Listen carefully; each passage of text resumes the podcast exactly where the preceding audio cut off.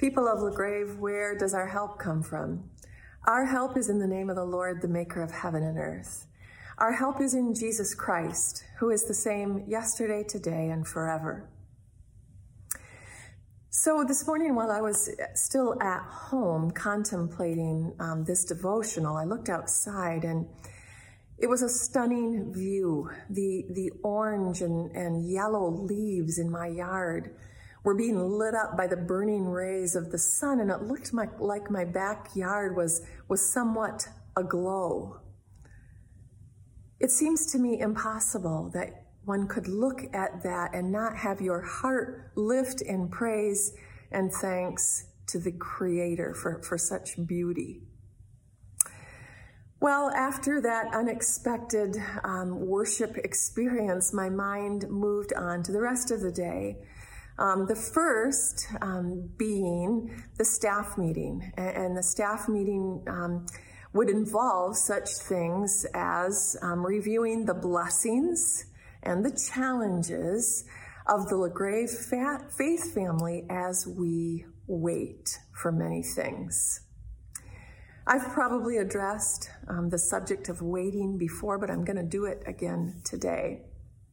You know, maybe my backyard looked especially bright to me this morning because I've been waiting. Today is my first official day off quarantine.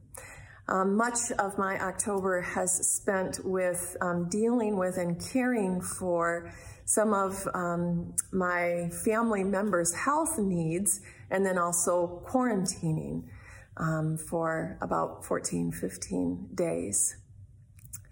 You know, waiting um, is not a fun pastime.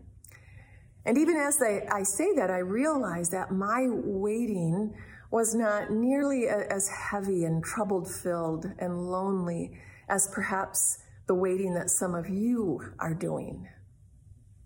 Waiting can feel like such a waste of time. We, we all want to be productive. We, we want life to keep moving in a direction that's going to get us to a better place. And waiting seems to be something that sometimes holds us back and, and keeps us um, from the more important things in life. But I'm not sure that's true. In God's economy, in, in God's way of doing things, waiting can be a time of learning and growth too. First, in our waiting, God wants us to know and to learn that we are never alone.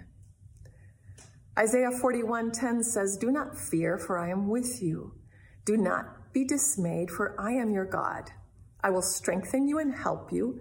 I will uphold you with my righteous right hand." Second, a piece of advice that I came across in a book that I read on waiting has been helpful for me, and I, I hope it will be helpful for you too. It involves changing our mindset during waiting. So, instead of ruminating on such thoughts as, boy, am I tired of waiting, this waiting seems pointless. Nothing will ever change. This waiting isn't having any positive effect. It only seems like my problem is getting bigger and bigger and will continue. So instead of that, we shift our thoughts about waiting to such things as yes, waiting is difficult, but I can do hard things. My life matters even as I wait. I believe that God is in the waiting and working in ways that I might not see. I will look for signs of God's goodness even as I wait. Signs even as small as a glowing backyard. Thanks be to God. Now may the peace of Christ be with you wherever you are. May he guide you through the wilderness and protect you in the storm. May he fill you with thanksgiving for the wonders he is showing you. And may he bring us all back together again to praise Him, to give thanks to Him, and to trust Him in all things once again. The peace of Christ be with you.